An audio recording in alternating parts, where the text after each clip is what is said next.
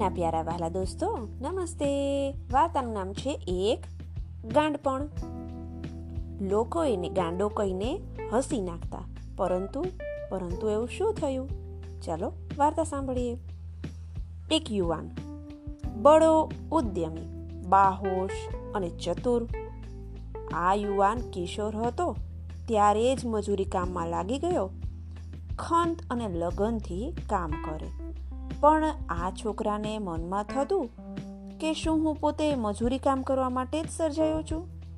મારે મારી અંદરની શક્તિઓને ચેતવવી જોઈએ.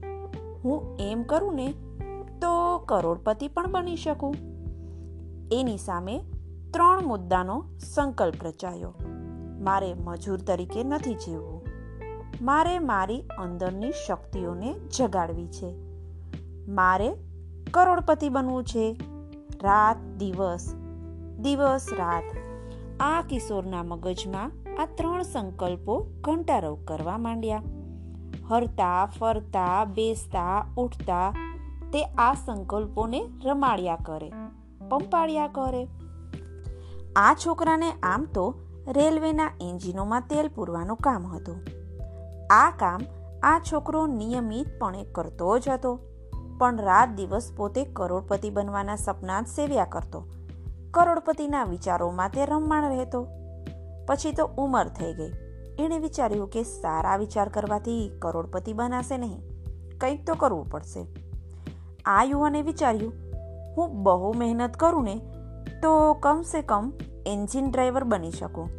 આથી વિશેષ કાંઈ નહીં. અને એમાં કરોડોનો દલ્લો મળે જ નહીં. વધારાનો સમય મળે ત્યારે તે ચારે બાજુના વિચારો કર્યા જ કરે. એ સમયે નવો નવો મોટર ઉદ્યોગ જામવા માંડ્યો હતો. યુવાને ઉછીના પૈસા લીધા. પછી કબાડીમાં ગયો. ઠાઠિયા જેવી જૂની મોટર ખરીદી. ઘરે આવી પાછળના વાડામાં એણે ઠાઠિયા મોટરના પુરઝાઓ અલગ અલગ કરી નાખ્યા. આડોશ પાડોશમાં લોકોએ અને મિત્રોએ એને ચક્રમમાં ખપાવ્યો. કોઈકે એક વિશેષણથી તોલ્યો તો બીજાએ બીજા વિશેષણથી પણ એ તો ધૂની હતો. એ એનું કામ કરતો જ રહ્યો. રાત દિવસ મથતો જ રહ્યો. સવાર, સાંજ તે મોટરના સ્પેર પાર્ટ છૂટા પાડે અને જોડે. કોઈ કે કહ્યું કે આ છોકરો ગાંડો થઈ ગયો લાગે છે. એની ડાગડી ચસકી ગઈ હશે. આ યુવાન તો મથતો જ રહ્યો. પછી એણે એક ગાડી ઊભી કરી નાખી. એણે માત્ર ગાડી જ ઊભી કરી નહીં, એને શેરીમાં ચોકમાં ચાલતી પણ કરી અને બધા જોતા જ રહ્યા. બધા મોઢામાં આંગળા નાખી ગયા. ઓહ, આમ શી રીતે બન્યું? ભંગારમાંથી ગાડી કરી. તેના વખાણ શરૂ થયા. ટીકા કરનારા પ્રશંસા કરવા લાગ્યા. શેરીમાં, ચોકમાં, ગામમાં બધે જ વખાણ શરૂ થઈ ગયા. પ્રવાહ જાણે સમૂળગો પલટાઈ ગયો. એક ગાંડિયાએ ભંગારમાંથી આવી ગાડી તૈયાર કરી નાખી. આ યુવાન તો એની મસ્તીમાં જ મસ્ત હતો. એને બીજાઓની કોઈ ભાંજગડમાં કે માથાકૂટમાં રસ જ ન હતો તેને ખુદની ચિંતા હતી. તે તો એના કામમાં જ મસ્ત હતો. બીજાઓ શું વાતો કરે છે? એમાં ચાંચ ડુબાડવાનો એને સમય જ ન હતો એ તો નિયમિતપણે ગાડી ફિટ કરતો. પછીથી એના સાધનો ખંખેરીને છૂટા કરતો. પુનઃ પુનઃ આમ કરતો જ રહ્યો. છેવટે આમ કરતા કરતા તેની ગાડી વધુ સક્ષમ બનતી ગઈ. એ નિયમિત આ પળોજણમાં ઉતરતો, પણ તેના માટે આ પળોજણ આશીર્વાદ સમાન બની રહી. પછી તો આગળ જતા આ યુવાને નવા જ પ્રકારની ગાડી તૈયાર કરી નાખી. પછી તો એણે એના નામનું કોર્પોરેશન ઊભું કરી નાખ્યું.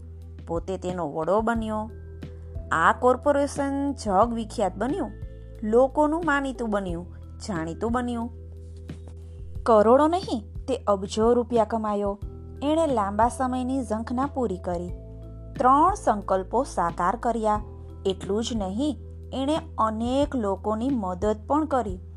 જો આ યુવાન સંકલ્પબદ્ધ ના બન્યો હોત ને, તો મજૂર તરીકે મૃત્યુ પામ્યો હોત.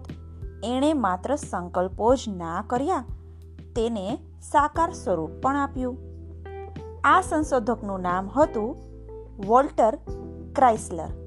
તેના કોર્પોરેશનનું નામ હતું ક્રાઇસલર કોર્પોરેશન. મિત્રો, તમે પણ સંકલ્પબદ્ધ બનો. જેવી રીતે નાના એવા એક બીજમાં મોટું ઝાડ બનવાની ક્ષમતા હોય છે, એવી જ રીતે એક નાના સંકલ્પમાં મોટા મોટા પરિણામો મેળવવાની શક્યતા હોય છે.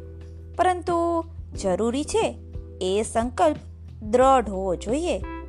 ચાલો બાળ દોસ્તો ફરી મળીએ.